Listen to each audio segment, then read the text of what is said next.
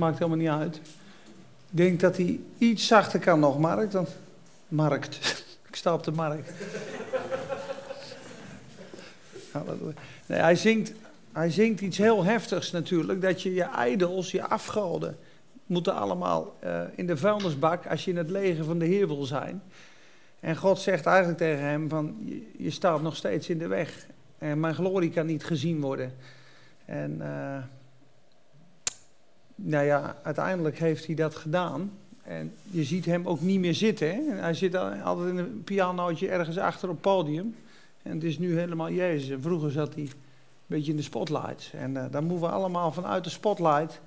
En dan zeg je eigenlijk, we hebben allemaal een strategie. Je, strategie is wereldwijd. Je wil bekend worden, je wil gezien worden.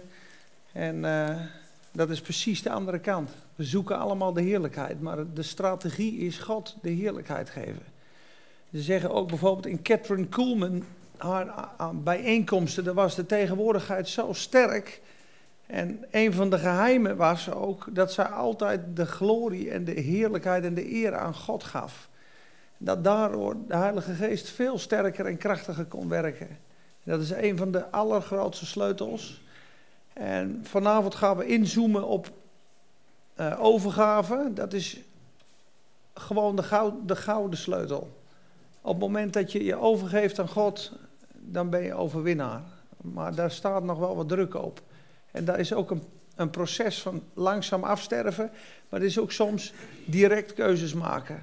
Het compromis ligt altijd om de hoek. Op het moment dat je zegt van nou het is een groeiproces, ja dan stellen we het even uit. Dus dan zegt het vlees dat stellen we uit maar het is ook niet een machine die zegt binnen twee weken moet je dit en dit en dit en dit en dit en dit allemaal gedaan hebben. Er is ook groeien in genade, groeien in overgave. Dat zie je ook in het leven van Paulus.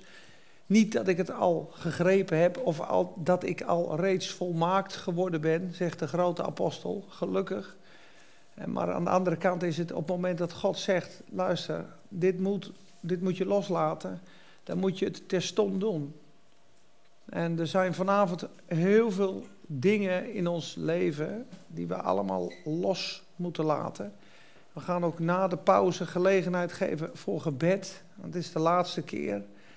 Uh, woorden, prediking, super. Dat is het licht. Het woord is een lamp op je pad. Op een gegeven moment op met dat lamp een gat in de weg ziet, of je ziet een beest of een dier, dan moet er ook in, tot actie overgegaan worden. Op een gegeven moment, als het woord, de spiegel van het woordje op iets aanspreekt, moet je ook actie ondernemen. Als je alleen maar de woorden hoort, en dat zegt Jacobus, wees niet alleen een hoorder van het woord, maar ook een dader. Uzelf met valse overleggingen misleidende. Dus uh, dat is iets heel moois. Uh, ik, laten we dan zo straks uh, in de pauze gewoon over nadenken dat we in, met vijf of zes mensen in verschillende delen, in groepjes van, nou ik denk dat we met veertig mensen zijn, dat we vijf groepjes van acht maken. En mensen die al wat verder met de Heer zijn, die weten hoe ze een groepje moeten leiden, dat die gewoon meegaan en dan gaan we elkaar zegenen. En als er dingen zijn die, die je moeilijk vindt, Beleid elkander uw misdaden, zegt de Bijbel. En uh, opdat je vergeving ontvangt en omdat je genezing ontvangt. En als je dat niet wil, je hoeft niks, maar ik adviseer je, uh, maak aan elkaar bekend waar je mee zit. Misschien kan je iemand niet vergeten, uh, vergeven, misschien kan je niet loskomen van bepaalde dingen.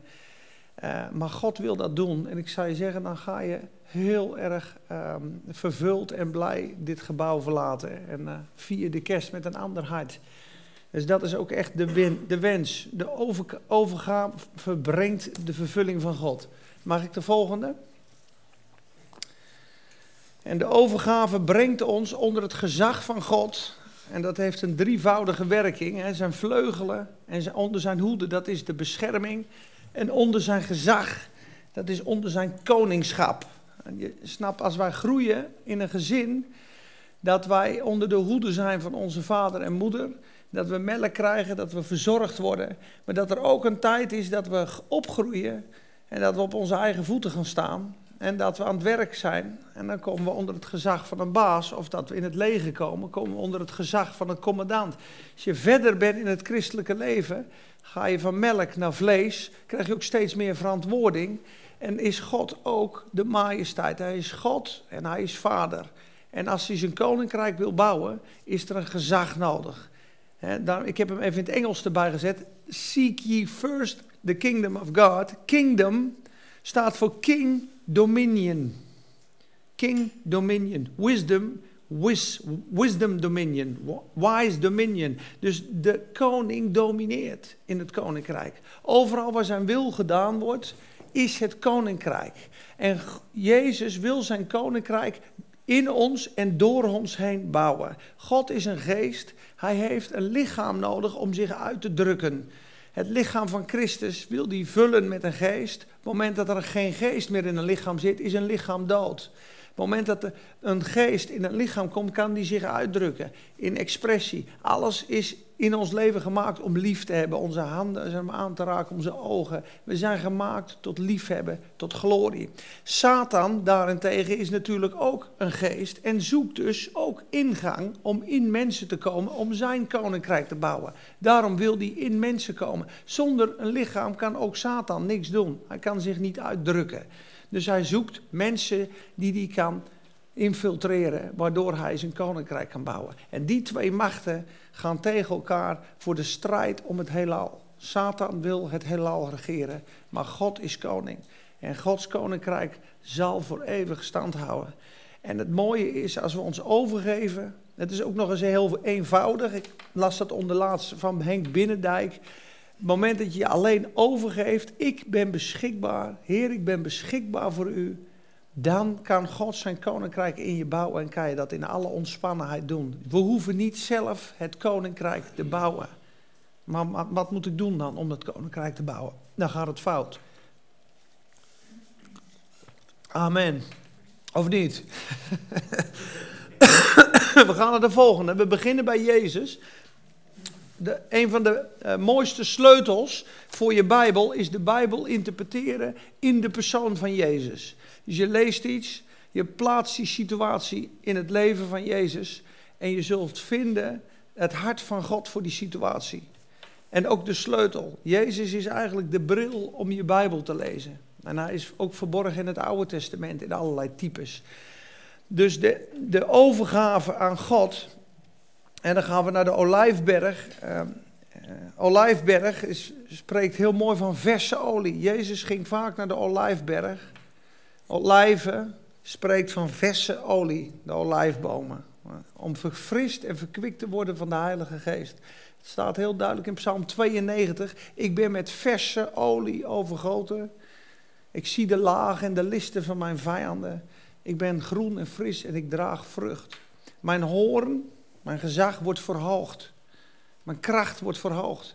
Ik ben sterk in de Heer. Door de zalfolie, door de frisse olie.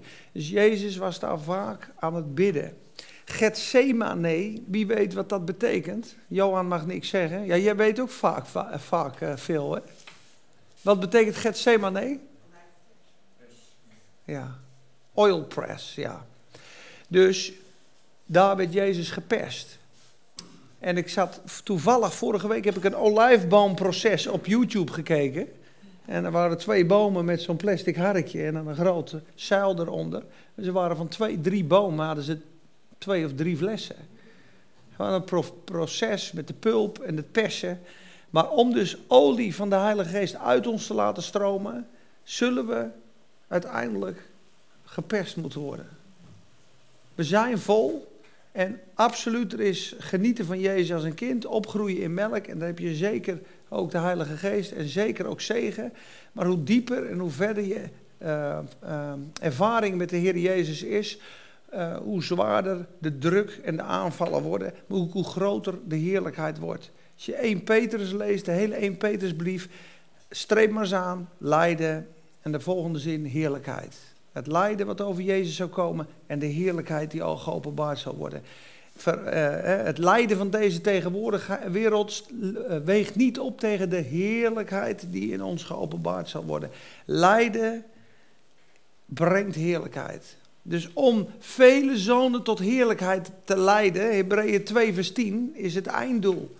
Jezus is de auteur van de verlossing en is de kapitein van onze verlossing om vele zonen tot heerlijkheid te brengen.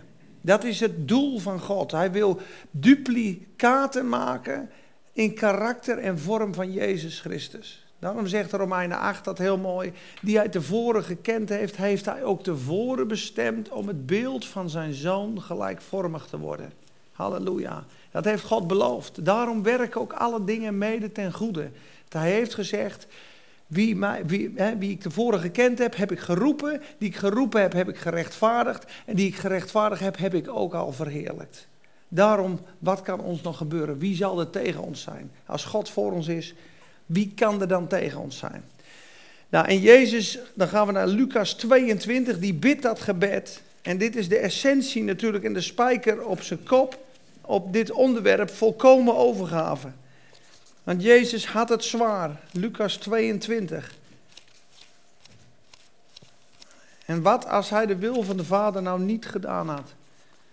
Hadden wij niet behouden kunnen worden. Het was de wil van God dat hij geslagen, getreiterd, gemarteld, vernederd, bespot en naakt, gekruisigd, gekruisigd en vernederd en zou sterven. Dat was de wil van God. Dan zou je zeggen, hoe kan je dat met je eigen kind toestaan? Zo'n liefde voor, ons, voor zijn vijanden heeft God, omdat hij wist dat hij hem uit de doden zal opwekken. Maar Jezus moest daar doorheen. Lucas 22. En dan begin ik in vers 39. Gethsemane staat erboven. Ik lees vanuit de Telos-vertaling. En hij ging naar buiten en vertrok naar zijn gewoonte, zie je, naar zijn gewoonte, naar de Olijfberg. Ook de discipelen nu volgden hem. Toen hij nu op die plaats was gekomen, zei hij tot hen: Bid dat u niet in verzoeking komt. En hij verwijderde zich van hen ongeveer een steenworp ver. En hij knielde neer en bad de woorden: Vader, als u het wilt, neem deze drinkbeker van mij weg. Mogen evenwel niet mijn wil, maar de uwe geschieden. Hem nu verscheen een engel uit de hemel die hem sterkte. En terwijl hij in zware strijd raakte, bad hij des te vuriger. En zijn zweet werd als grote bloeddruppels die op de aarde vielen. En hij stond op van het gebed en kwam bij de discipelen en vond hen slapend van droefheid. En hij zei, waarom slaapt u? Staat op en bid, opdat u niet in verzoeking komt. En een andere evangelie zegt Jezus, voordat hij gaat bidden, mijn ziel is bedroefd tot stervens toe. Alle lasten, alle zonden, alle druk kwam op hem. Nu gaan we verder naar Hebreeën 5. Dat je zou kunnen denken, oké, Jezus heeft deze weg voor ons gegaan. Dat heeft hij voor ons gedaan als ons. Waarom zouden wij überhaupt nog door enige vorm van lijden en moeilijkheid heen moeten? Die, die leer is er ook. Dat mensen dat zeggen. Jezus heeft al het lijden volbracht, we hoeven niet meer te lijden. Jezus heeft toch alles volbracht? Nou, er staat duidelijk in Hebreeën dat Jezus door het lijden heen volmaakt moest worden. En Jezus was natuurlijk al volmaakt, in zijn natuur, maar hij was nog niet volmaakt in de wil van God. En wij zijn dus door de wedergeboorte opnieuw geschapen in Christus Jezus in ware heiligheid en rechtvaardigheid. Onze nieuwe schepping, er is niks mis mee. Het is soms wel een klein babytje natuurlijk, die moet groeien. Dus het is een baby met melk, maar hij is volmaakt. Maar hij moet groeien tot volwassenheid. En op het moment dat hij een man is van 20 jaar, dan groeit hij eigenlijk niet meer. Net als een volwassene uitgegroeid is. Maar dan groeien wij in wijsheid en in kennis. En moeten wij in het leger in de wil van God, in het wil van de commandant van de koning komen te staan. En Jezus zegt, Hebreeën 5 heel mooi, heeft dat geleerd, gehoorzaamheid geleerd, door wat hij geleden heeft. En ik begin in vers 7. Hij die tijdens zijn dagen in het vlees met sterk geroep en tranen, zowel gebeden als smekingen geofferd heeft aan hem die hem uit de dood kon verlossen. En hij is verhoord om zijn godsvrucht. Hij heeft, hoewel hij de zoon was, kijk staat er, hoewel hij de zoon was, de gehoorzaamheid geleerd uit datgene wat hij geleden heeft. En is volmaakt geworden. Waarin is Jezus volmaakt geworden? In de wil van God. En dat is absoluut de beste, de veiligste, de heerlijkste plaats waar een mens ooit kan vertoeven. In het centrum van de wil van God is het de meeste vreugde, de meeste vrede, de meeste veiligheid. Een groot evangelist zei een keer tegen ons: Al ben ik nou in een kerker en, en, vliegen de kogels om mij heen, maar ik ben in het centrum van de wil van God, ben ik op een veiligere plek dan jij thuis in je badjas voor de tv zit. Zonder de wil van God. Want de wil van God is de veiligste plaats. En wij zijn volmaakt in Hem. Colossense 2, vers 10. Wij zijn volmaakt in Hem. En toch zegt Paulus 2 Korinthe 13, en dit wensen wij u vervolmaking. Vroeger had ik daar heel veel problemen mee. En denk, ja, wat, wat moet ik daar nou mee? Ik ben volmaakt en hier moet ik het nog worden. Totdat ik dit herkende, volmaakt worden in de wil van God. Wij moeten tot gehoorzaamheid van God komen. Tot overgave in alle dingen. En dat gaat door lijden heen. Soms is het onmogelijk om een denkpatroon van onszelf of een stuk van onszelf eruit te krijgen. ik dacht vroeger, dan bad ik gewoon, Heer, verander mij, verander mij, geef mij wijsheid. Je kent die kaart misschien wel. Ik bad om wijsheid en God gaf mij problemen. Huh? Ja, wijsheid om problemen op te lossen. Ik bad om vervulling en God maakte mij leeg en liet mij vastlopen. Ja, maar ik moet je eerst leegmaken om vervuld te worden. Zo is de werking van God. Wij een bepaald denkpatroon hebben wat absoluut niet in lijn is met God. Wij zijn van nature best eigenwijs. We verzetten dat. We zijn nou eenmaal zo. Dan moet God ons soms zo hard onderuit schoffelen. Dat we helemaal ondaan zijn van onszelf. En denken: nee, dit, dit, dit heb ik helemaal fout. Dat is absoluut niet goed. En dan kan God een nieuw deel herstellen. En daarom is volmaakte, volkomen overgave is absoluut nodig om te worden zoals Jezus. Amen. Wij willen Jezus zien, de volgende. Johannes 12. We proberen het rustig te houden vanavond. Ik heb wel wat teksten, maar we gaan niet overdreven veel uh, onderwijs geven. Ik heb daar ook wel een beetje over nagedacht. En dan heb ik mijn vader en moeder natuurlijk en mijn vrouw. Die, dat zijn goede sparringpartners die zeggen... Dat is niet zoveel lezen hoor, want het is... Uh, het wordt anders too much. Nee, maar less is more. Soms, soms is een klein beetje uh, delen is, is meer als uh, heel veel informatie. Ik begin in vers 21, Johannes 12, vers 21. Er komen een paar Grieken naar Andreas en Filippus. En die, er waren enkele Grieken onder hen die opgingen om op het feest te aanbidden. Deze dan gingen naar Filippus, die van Bethsaida in Galilea was, en vroegen hem al dus: Heer, wij wensen Jezus te zien. Filippus kwam en zei het Andreas. Andreas en Filippus kwamen en zeiden het Jezus. Ze zeiden dus tegen Jezus, dit is even mijn zin. Er zijn een paar Grieken die willen u zien. En dus Jezus antwoordt nu. En Jezus antwoordt heel anders als, als ze denken. Maar Jezus antwoordde hun en zei: Het uur is gekomen dat de zoon des mensen wordt verheerlijkt.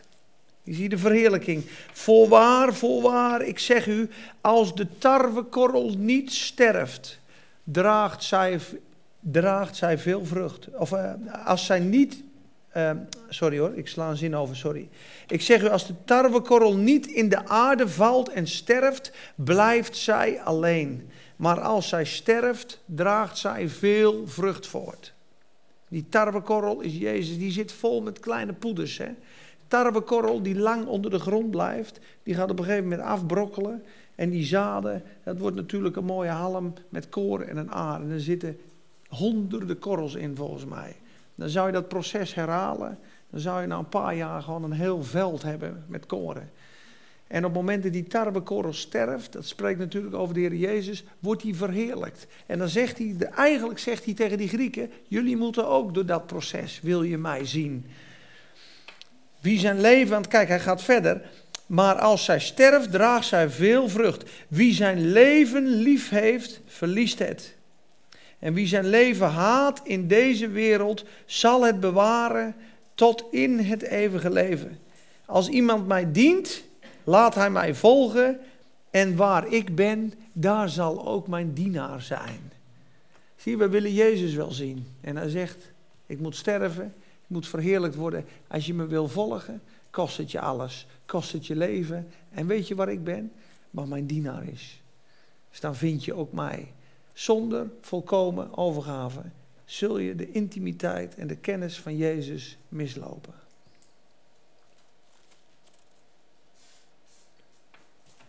En hij is het waard.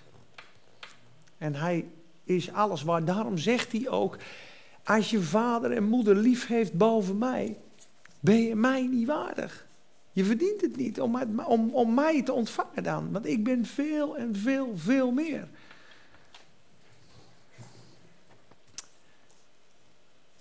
Ik heb erbij gezet, de bekering neemt bedekking weg. Dat gaan we nu niet lezen, maar staat in 2 Korinthe 3 heel mooi. Hè? Als, maar als iemand zich tot de Here bekeert, wordt de bedekking weggenomen. Dus zie je niets, zie je het niet, ben je in het duister. Heb je problemen bijvoorbeeld met familie of met een broeder?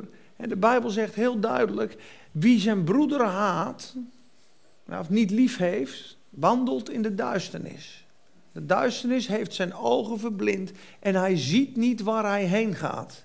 Want de duisternis heeft zijn ogen verblind. Dan snap je dat als je vanavond, of wanneer dan ook, hoeft niet over iemand te gaan hier, maar stel je voor dat je dat hebt. Dat als je vanavond je knieën buigt en zo'n persoon zegent en vergeeft, dat op dat moment de sluiers van je ogen afgaan. En je in het licht met Jezus wandelt en weet waar je gaat. Dan komt de bestemming op je leven terug. Dus je snapt wel dat als er woede of duisternis of boosheid in ons hart is, dat we dwalende zijn. Dan lopen we niet op de weg van God. Dan missen we ons doel en dat is zonde. En daarom is het belangrijk om zo dicht bij God te leven, om dicht in het woord te leven. Je kan niet met een zondagje een keer een kerkdienst volgen en dan de rest van de week op de automatische piloot leven. Dat kan niet als christen. Het is all the way with Jesus. En anders ben je tussen het wal en het schip. En ik heb, ik heb echt jaren zo geleefd. Ik dacht altijd van, ik kan nog wel iets zelf, of ik kan nog wel een stukje in stand houden. Dat hou ik nog wel eventjes zelf in stand. En ik wil God wel dienen en ook wel mijn uiterste best doen.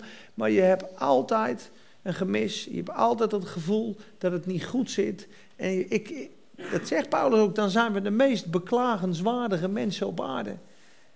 Dan kan je niet genieten van de wereld en je kan niet genieten van Jezus. En je hangt er een beetje tussenin. En daarom is het uiteindelijk essentieel om ons helemaal aan Jezus toe te vertrouwen. Volgende alsjeblieft. Nou, dit zijn een aantal teksten die heb ik opgezocht. Dit is de rode draad in de evangelie. Als je de vier evangelieën leest, Matthäus, Marcus, Lucas, Johannes, dan is de het telkens terugkerende spitspunt van het evangelie van het koninkrijk is zelfverloochening. Keer op keer op keer zeggen deze teksten: wie zijn eigen leven lief heeft, zal het verliezen. Wie niet zijn kruis opneemt en mij volgt, kan mijn discipel niet zijn. Telkens strekt hij dit. Er is geen ander iets in de evangelie wat zo benadrukt wordt door Jezus als ditgene. En er zijn nog meer teksten en er zijn nog meer gedeeltes. Ik heb er één of twee opgeschreven. Die staan in de volgende. Ja. Toen zei Jezus tegen zijn discipelen: Als iemand achter mij aan wil komen, moet hij zichzelf verloochenen, zijn kruis opnemen en mij volgen. Want wie zijn leven, en hier staat psyche, wie zijn ziel, wie zijn zielenleven, zijn willen, zijn denken, zijn voelen en zijn opinies, ja, zal willen behouden, dus op je eigen manier God willen dienen, die zal zijn ziel verliezen. Die zal schade lijden aan zijn ziel, staat er. Maar wie zijn leven, zijn ziel zal verliezen om mij, die zal het vinden. Want wat baat het een mens als hij heel de, heel de wereld wint en aan zijn ziel schade leidt? Dan moet je goed begrijpen dat wij niet gered worden doordat wij onze ziel verliezen. Dit is, hier gaat het ook vaak fout. Heel veel mensen pakken de woorden van Jezus en de geboden van Jezus en zeggen van luister, als we doen wat Jezus zegt, worden we gered. En als je dan bij het evangelie van de genade komt, dat Paulus zegt nee, we zijn door het bloed van het lam gered, we zijn door genade gered, we zijn gerechtvaardigd door het geloof. Dat staat als een huis. Dat is ook, gij zijt volmaakt geworden in uw natuur. Dit gaat over navolging en discipelschap en het koninkrijk. Het gezag van God. Eigenlijk is Matthäus, Marcus, Lucas en Johannes is de hogere school van het christelijke leven.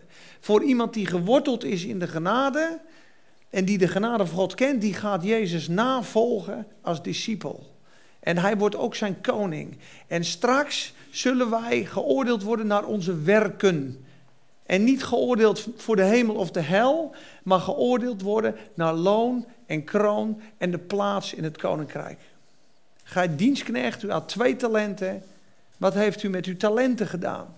Nou heer, ik heb er, ik heb er twee bijgemaakt. Goed gedaan, gij trouwe dienstknecht. Gaat in tot de vreugde des Heren. Dat is een extra zegen. Gaan we nu niet verder op in. Maar anders loop je vast. Want dan is het vandaag de dag. Uh, ik volg Jezus niet na, dus ik ben iets verloren. Ik ben mijn leven verloren. Nee, het is uit genade. Dit is discipelschap. De volgende. Het woord in het Grieks opgezocht. Verlogenen. To deny. To affirm that one has no acquaintance or connection with someone. Dus het Griekse woord zegt, je bevestigt dat men geen enkele verbinding of omgang heeft met iemand. Dus als je je bekeert en je, je verlaat je oude leven, dan zeg je ik heb geen enkele bevestiging of verbinding meer met dat oude. Dat is jezelf verloochenen. Jezelf vergeten, jezelf uit het oog verliezen, je eigen wegen en interesses verlaten. Dat is uiteindelijk jezelf verloochenen. Sterven aan je eigen agenda. Sterven aan je eigen ideeën. Sterven aan je eigen opinies.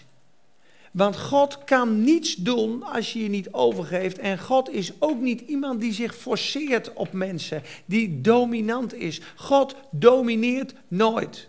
Nooit. Hij forceert zichzelf nooit. Hij laat zich uitnodigen. Daarom staat ook bedroefd de Heilige Geest niet. De Heilige Geest is een kwetsbaar, zacht figuur die vol van liefde en barmhartigheid is. Op het moment dat we hard zijn, roddelen, dingen doen, wordt hij gekwetst. Doet hij een paar stappen terug, gaat hij stilletjes weg, gaat de vrede weg. Hij zal zich nooit forceren. Hij wordt uitgenodigd. Hij komt als je eert. Als je hart vol aanbidding is voor Jezus, dan komt hij dan komt hij vol blijdschap en vol vrijmoedigheid. En dan zegt hij, oh je bent Jezus aan het aanbidden. Ik ben zo vol en blij van Jezus. Het is het enige wat mijn taak is. De taak van de Heilige Geest is Jezus verheerlijken. Dus je snapt wel, wat begonnen we nou mee? De strategie van God. God verheerlijken. Hoe kunnen wij God verheerlijken? Hoe kunnen we tot glorie komen? Eh, en hoe kom je de Heilige Geest? Door Jezus te verheerlijken. Ik wil een geestelijk leven. Verheerlijk Jezus. Wat staat er over de Heilige Geest? De heerlijkheid in de geest gaat samen. Jezus was nog niet verheerlijkt, want de geest was nog niet gekomen. De geest was nog niet uitgestort, want Jezus was nog niet verheerlijkt. Johannes 7. Dus dat is het. En een mooi gebed voor de dag zou kunnen zijn, heren, ik wil mijn handen en mijn voeten en mijn lichaam ter beschikking stellen voor uw heerlijkheid. Verheerlijk uzelf met mijn leven op aarde. Wat er ook komt, ik wil u verheerlijken.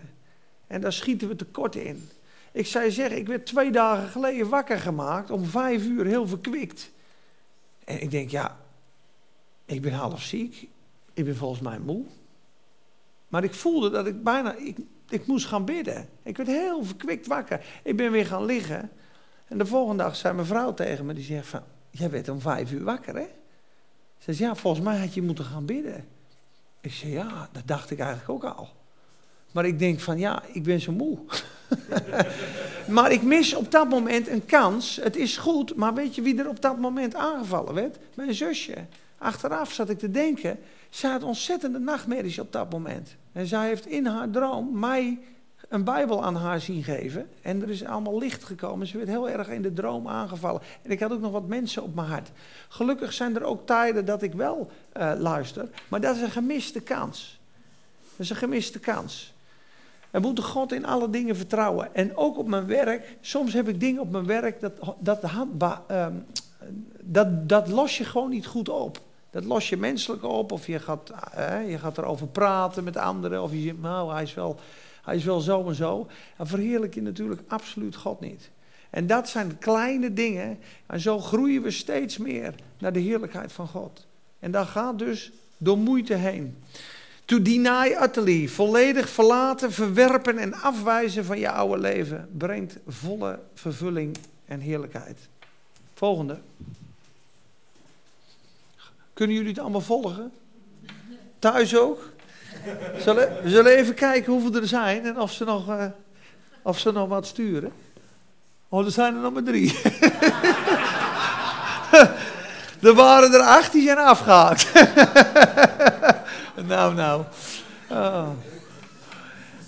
Het is mooi als je alle evangeliën leest.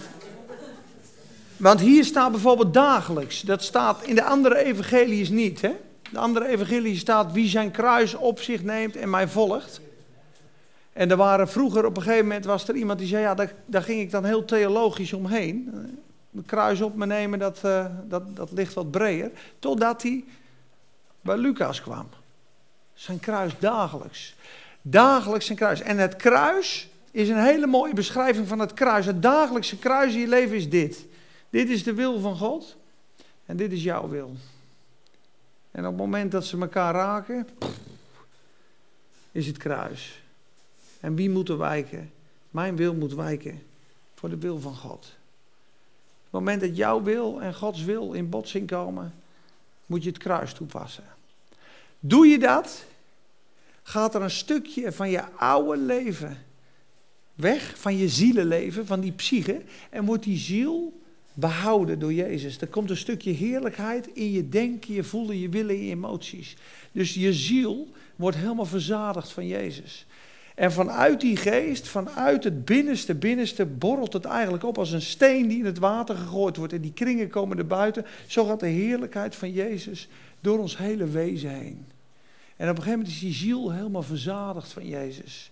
En is dat lichaam wordt straks ook verheerlijkt. En dan zijn we vol van God, vol van heerlijkheid, vol van blijdschap. En daarom zegt hij in Romeinen 8, want het lijden van deze tegenwoordige wereld weegt niet op tegen de heerlijkheid die in ons geopenbaard zal worden.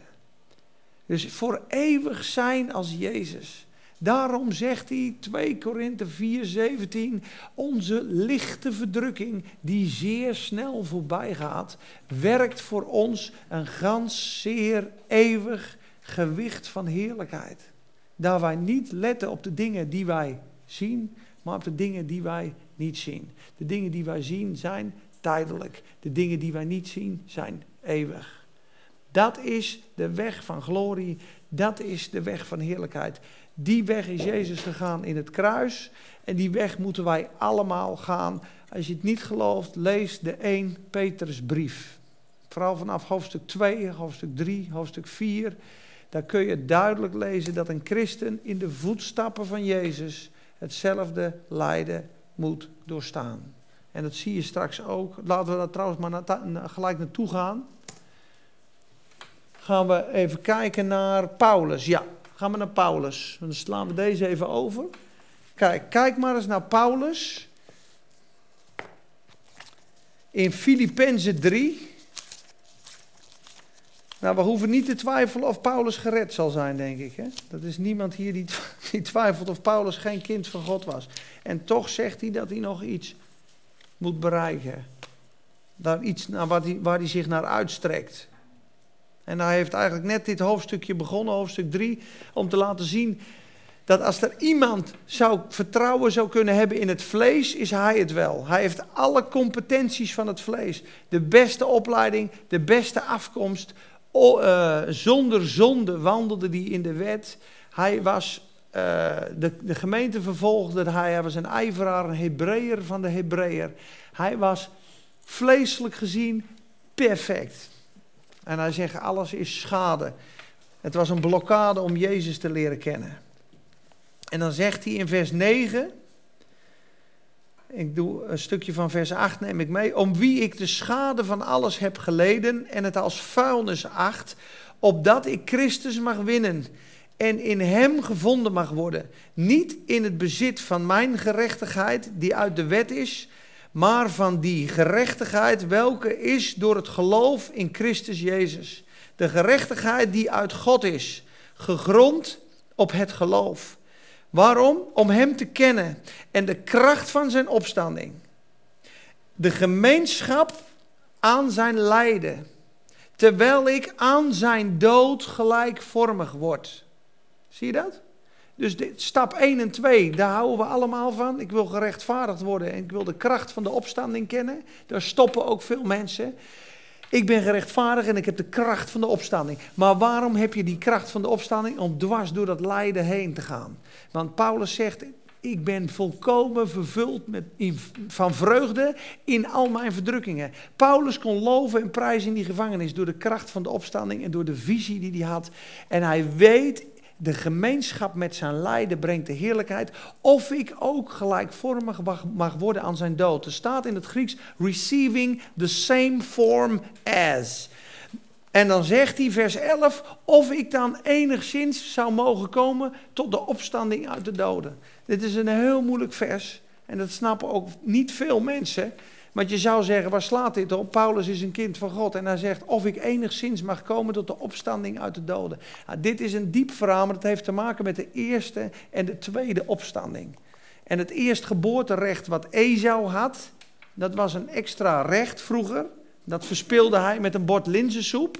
dat is een beeld van iemand die door Jezus gezegend is en die met een wereldse wandel, ach joh, neem het allemaal niet zo nauw, onverschillig en onheilig als Esau. En hij verspeelde zijn eerstgeboorterecht. Dat is een geestelijk beeld van de eerste opstanding. Op het moment dat je all the way met Jezus gaat, zit je bij de eerste opstanding en zul je met hem regeren als koning voor duizend jaar. Dat is die oud resurrection. Dat is een speciale prijs voor een christen die zijn kruis volledig op zich neemt. Daar hebben we nog nooit van gehoord, maar ik denk, ik zeg het maar even. Dan gaat hij verder in vers 12. Niet dat ik het al verkregen heb. Wat heeft hij dan niet verkregen? Of dat ik al volmaakt ben in de wil van God. Maar ik jaag ernaar of ik ook het mocht grijpen, omdat ik door Christus Jezus ook begrepen ben. Broeders, ik houd het er niet voor dat ik het zelf al gegrepen heb.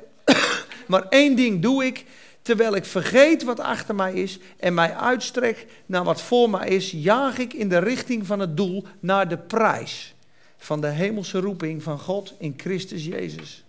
En dan zegt hij, voor, zover wij dan volmaakt zijn, volwassen zijn, staat laten wij zo gezind zijn. En met dit doel, als u hier anders over denkt, ook zal God u dat later openbaren. Maar waar wij hetzelfde over denken, laten we daarin verder gaan. Dus dit is wel echt hogeschool, zware kost. Het komt nu even langest, maar parkeer het gewoon. Maar dat is, dat is een, uh, ja, dat is, dat, dat, dat is iets wat is gewoon, dat Paulus nog niet eens gegrepen had. Dat, is gewoon een, levenslange, een levenslang afsterven aan Jezus, voor Jezus. Dat is van heerlijkheid naar heerlijkheid, van moeite naar moeite.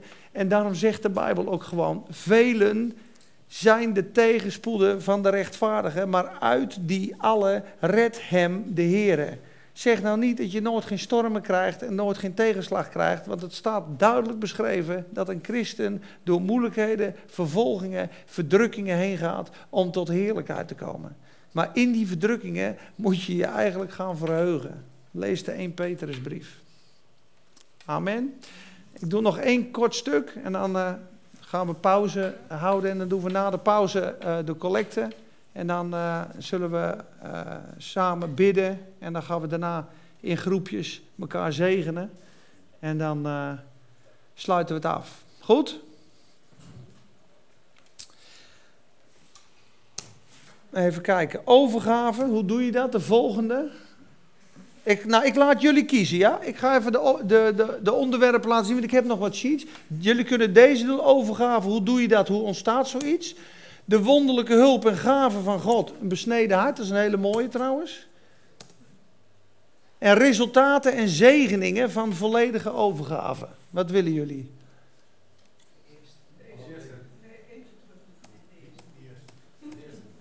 Overgave, hoe doe je dat? Hoe ontstaat zoiets?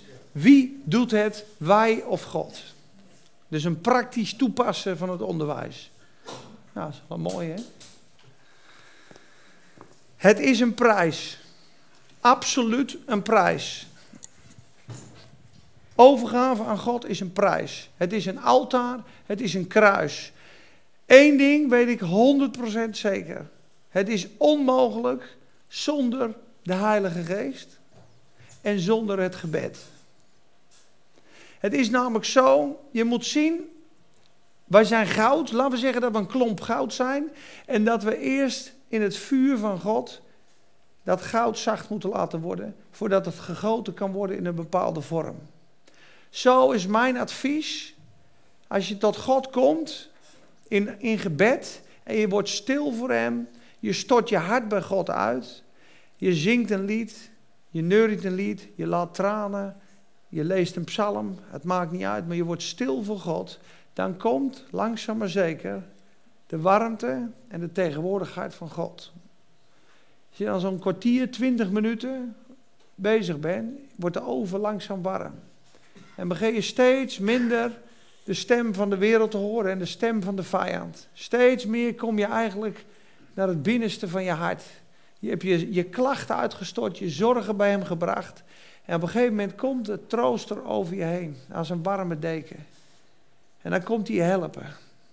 Daarom zegt Hebreeën 9 ook heel duidelijk dat Jezus zichzelf door de eeuwige geest heeft opgeofferd. Door de geest heeft Jezus zich opgeofferd.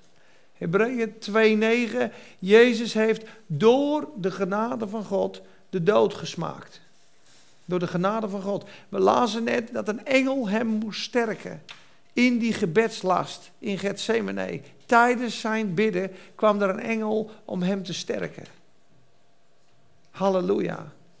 Dus het is in gebed. Je wacht op God. Ja, de geest komt je troosten. Je laat een paar tranen. En op een gegeven moment komt die, dat geloof en die vrede van God. En ineens is de angst weg. En durf je de knoop door te hakken. Je wordt vervuld met de kracht van God. En je zegt, ja, ik geef me over aan God. En er is niets wat protesteert meer in je hoofd, want het is stilgezet. Gods tegenwoordigheid is er. En in die tegenwoordigheid is het vlees eigenlijk afgestorven. Dat is ook een beeld in die tabernakel, na dat altaar. Dat beest, hè, die stier die was op dat altaar, die werd vastgebonden aan die punten. En dat er de rook ging op, het vlees is gestorven. Op het moment dat je langs het altaar geweest bent, is eigenlijk dat, oude is gekruisigd. En dan kom je bij dat wasvat. Je wast, Jezus wast je voeten met het waterbad van het woord. Nou, maar niet, u zult mijn voeten niet wassen. Als ik je voeten niet was, heb je geen deel aan mij. Oh, dan mijn hele lichaam. Nee, wie rein is, is gewassen. Maar je hebt geen deel aan mij.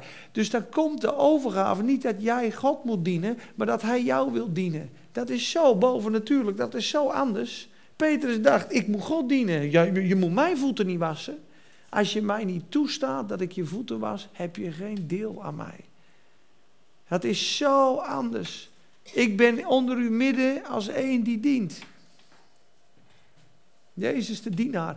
Dus dan laat je je door hem liefhebben. Op het moment dat die liefde gekomen is, komt het geloof en de moed om je over te geven.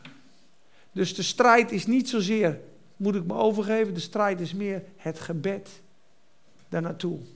Want toen Jezus Gethsemane gehad had en gesterkt was, staat er, hij was helemaal rustig. Zijn stervens, de angst in zijn ziel, ik ben tot stervens toe bedroefd, was weg. Het zweet, bloed en tranen was weg.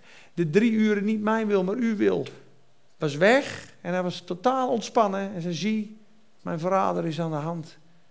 En hij gaat eigenlijk ontspannen naar het kruis. Op een gegeven moment zijn er nog een paar vrouwen die huilen. En dan zegt hij: Huil niet voor mij, huil voor uzelf, dochters van Jeruzalem. Want doen ze dit aan een groene tak, wat zullen ze dan aan het dorre hout? Wat zal aan het dorre hout geschieden? Dus als ze dit met mij al doen, hoe zullen ze jullie vervolgen?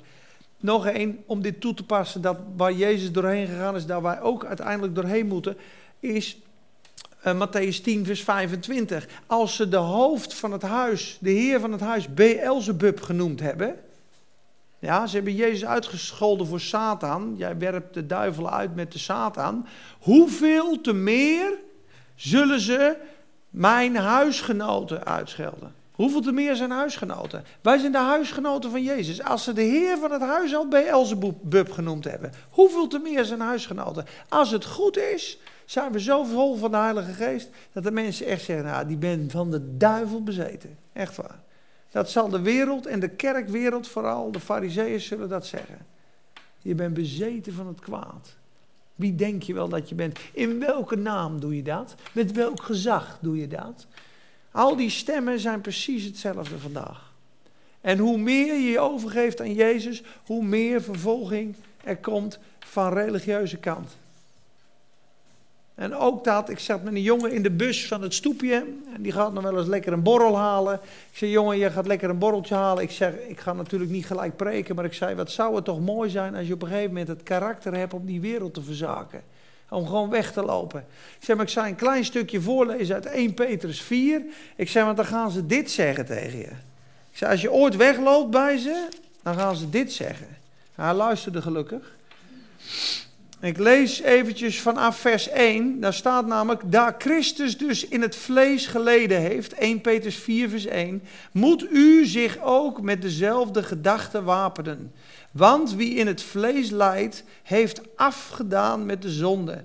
Om de overige tijd in het vlees niet meer te leven naar de begeerten van de mensen, maar naar de wil van God.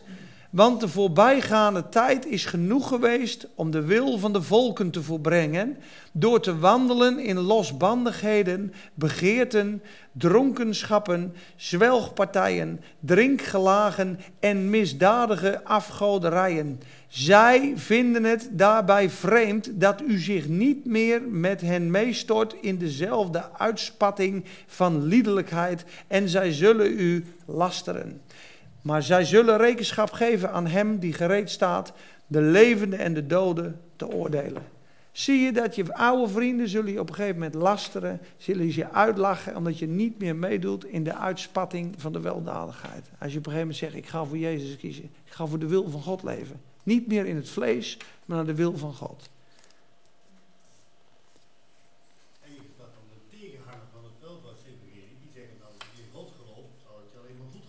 Nou, eh, kijk, dat als je in God gelooft, gaat het je ook goed. Alleen er is, er is volop zegen, alleen er is ook verdrukking. Maar die verdrukking brengt alleen maar meer heerlijkheid en zegen. Er is niks mis mee met de zegen te ontvangen, want er staat duidelijk: wie godzalig leeft, zal een grote vergelding en beloning hebben. Niet alleen in deze tijd, maar ook in de toekomende tijd. Dus een, dus een gekruisigd leven en Jezus navolgen brengt gewoon zegen, klaar. Maar er is ook verdrukking. Allen die godzalig willen leven in Christus Jezus zullen vervolging kennen. 2 Timotheus 3, vers 12. Allen die in Christus godzalig willen leven, zullen vervolging kennen. Maar vervolging brengt alleen maar meer zegen. Daarom, als je dat ook gaat zien, dat vervolging eigenlijk een indicatie is van grotere heerlijkheid. Daarom zegt Peter ook, verheugt u wanneer, en Jacobus, wanneer gij in velelei verzoekingen valt. Verheugt u. Je bent op de goede weg, man. Je raakt de boos aan alle kanten. Dat is een goed teken als er druk is in die zin dat, dat Satan je probeert tegen te houden. Maar er staat ook duidelijk, God geeft ons niet meer dan we aankunnen. En er is een tijd van vervolging en er is een tijd van opbouw en een tijd van vrucht en een tijd van genieten. Het is niet constant ellende, ellende, ellende. Maar je moet niet je wenkbrauwen fronsen als je in de verdrukking zit. En dan zeggen, ja maar hoe kan dit nou? Ik ben toch een christen? Ik, ik, ik kan toch geen verdrukking en moeilijkheden hebben? Hallo, hallo nou, hallo nou. Ik ga het bestraffen, ik ga het binden ja, dan ben je gewoon een beetje blind.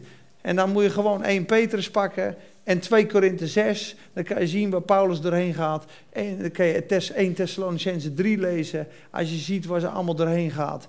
Jongens, wat een leven, wat heeft Jezus meegemaakt als we moeten volgen.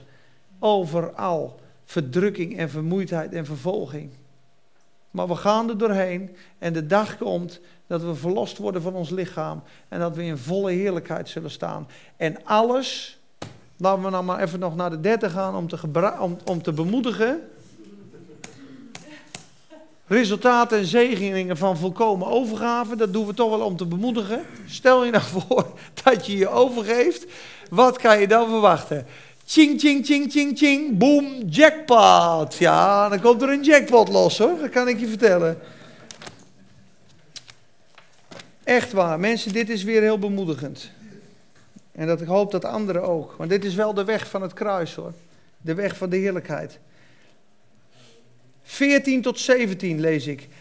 Och, had mijn volk naar mij geluisterd, was Israël in mijn weg. Sorry hoor jongens. Sorry, een beetje storend, sorry. Och, had mijn volk naar mij geluisterd, was Israël in mijn wegen gegaan. In korte tijd zou ik hun vijanden onderworpen hebben. En mijn hand gekeerd hebben tegen hun tegenstanders. Dus gelijk wordt de Satan en de tegenstand van je leven afgebroken. Ja? Wie de Heere haatte, zouden zich geveinsd aan hem onderworpen hebben. Maar hun tijd zou voor eeuwig geweest zijn. Hij zou u het beste van de tarwe te eten gegeven hebben. Ja, ik zou u verzadigd hebben met honing uit de rots. Dus de diepste openbaring in de Bijbel. En de, en de lekkerste lekkernijen van de Heilige Geest en de persoon van Jezus worden gegeven aan iemand die zich overgeeft aan God. En zijn vijanden worden in het kort verslagen. In het kort verslagen. Omdat je je stelt onder God. Op één weg zullen ze tot u uitvluchten, maar op zeven wegen zullen zij vlieden. Want de hand des Heren is tegen uw vijanden en hij is met u. De engel des Heren kampeert rondom degene die hem vrezen. Jezaja 58 lees ik nu niet. Het is een prachtig hoofdstuk. Staan ook, heb ik een zondag ook gezegd, staan vier of vijf, uh, wat zou ik zeggen? Nou ja, wel geboden en aanwijzingen van God in. Stop met roddelen. Stop met vingerwijzen naar een andere broeder. Kleed naakte mensen. Wees er voor die verdrukt worden. Wees oprecht. Dan zal de Heer je achtertocht wezen. Je gebed zal verhoord worden. Je zal vet zijn. Je zal als een gewaterde hof zijn. En je zal autoriteit en gezag in het gebed hebben. Dan zal ik u doen rijden op de hoogte van de aarde. En u spijzen met de erfenis van uw vader Jacob. Als u niet uw eigen woorden spreekt, uw eigen wensen doet en uw eigen wegen bewandelt. Die drie, de drie wees. Eigen woorden, eigen wensen, eigen wegen. Als je die opgeeft, dan komt de zegen van God volledig tot je leven. God wil dit niet om ons te plagen hoor. God wil dit niet van ik ben koning, jullie moeten buigen. Nee, God wil ons zegenen. God wil ons vullen met zijn heerlijkheid. Alleen hij moet ons eerst uit de weg ruimen. Ons oude neven moet hij leegmaken voordat hij ons kan vullen. We hebben zoveel van de zonde in ons. We, hebben zo, we zijn zo ontzettend beschadigd door de zondeval dat het helemaal door ons heen gekomen is. Die zondige natuur. Ons denken is een vijand van God, zegt de Bijbel. Vijandschap tegen God, ons denken. Het onderwerpt zich niet aan de wet van God. Het kan dit ook niet eens. Ons denken haat God. Dus ons denken moet absoluut vermeden worden, moet verslagen worden, moet vernieuwd worden. Ons lichaam, ons vlees, is een magneet die aan de zonde gekleefd is. Dit vlees is corrupt, is niet te vertrouwen. Roddelt over zijn broeders, gaat vreemd, veracht God, vertrapt genade. Dit vlees is een moordenaar. Dit vlees is absoluut een vijand. Er zit geen goed in ons vlees. Romeinen 7, 18. Dus dit vlees moet absoluut onder de heerschappij van de geest gebracht worden. Anders is het een drama, een tragedie. Dus daarom is God, wat dat betreft, er is maar één manier. Buig voor God. Op het moment dat je knielt voor God, die heb ik overgeslagen, die sheet, dat is de verstekeling gaat van boord. Ik heb op een gegeven moment wel een, strijd gehad en ik, ik, ik wilde me wel overgeven en ik was er bijna en dan 90% en 95%. En ik zag op een gegeven moment, ik was aan het bidden in de auto en ik zag op een gegeven moment dat God zei, er zit een verstekeling aan boord. En tenzij je volledig die verstekeling van boord trapt, tenzij je volledig afscheid neemt, blijft hij terugkomen. Je moet het met wortel en tak uitrukken. En soms doe je het en dan is het een tijdje weg, maar het komt weer terug. Het komt weer terug. En weer zo'n strijd en weer zo'n strijd. Maar als je het rigoureus, rigoureus afkapt, komt het niet meer terug. Is de verstekeling van boord, is de grond ontnomen aan de Satanse voeten. Geeft geen plaats aan de Satan. Je geeft hem voet als je niet helemaal doet wat God zegt. Klein stukje, klein stukje ongehoorzaamheid. Kijk maar in Korinthe, klein beetje gist maakt het hele deeg zuur. In Galaten en Korinthe staat het gist. Hè? In Korinthe is het gist een klein beetje zonde en in Galaten is het een klein beetje wet. Een klein beetje wetticisme. Nou, dan sluiten we af met Marcus 10, vers 30. Wat je opgeeft voor Jezus, ontvangt gij terug. Zoveel malen in het koninkrijk. En volgens mij staat er nog iets bij. Dat is wel een mooie afsluiting. 28 begin ik. Petrus begon tegen Jezus te zeggen: Zie, wij hebben alles verlaten en zijn u gevolgd. Jezus zei: Volwaar, ik zeg u, er is niemand die zijn huis, zijn broeders, zijn zusters, zijn moeders, zijn vaders, zijn kinderen of akkers heeft verlaten ter wille van mij en ter wille van het evangelie, die niet honderdvoudig ontvangt, nu in deze tijd. Word je gezegend als je Jezus navolgt? Er staat duidelijk hier, nu in deze tijd. Huizen, broeders, zusters, moeders, kinderen en akkers met vervolgingen. Zie je dat hij erbij staat? Zegeningen en vervolgingen. In de toekomende eeuw het eeuwige leven. Vele eerste zullen de laatste zijn. Amen. Hoe duidelijk je het hebben? Amen.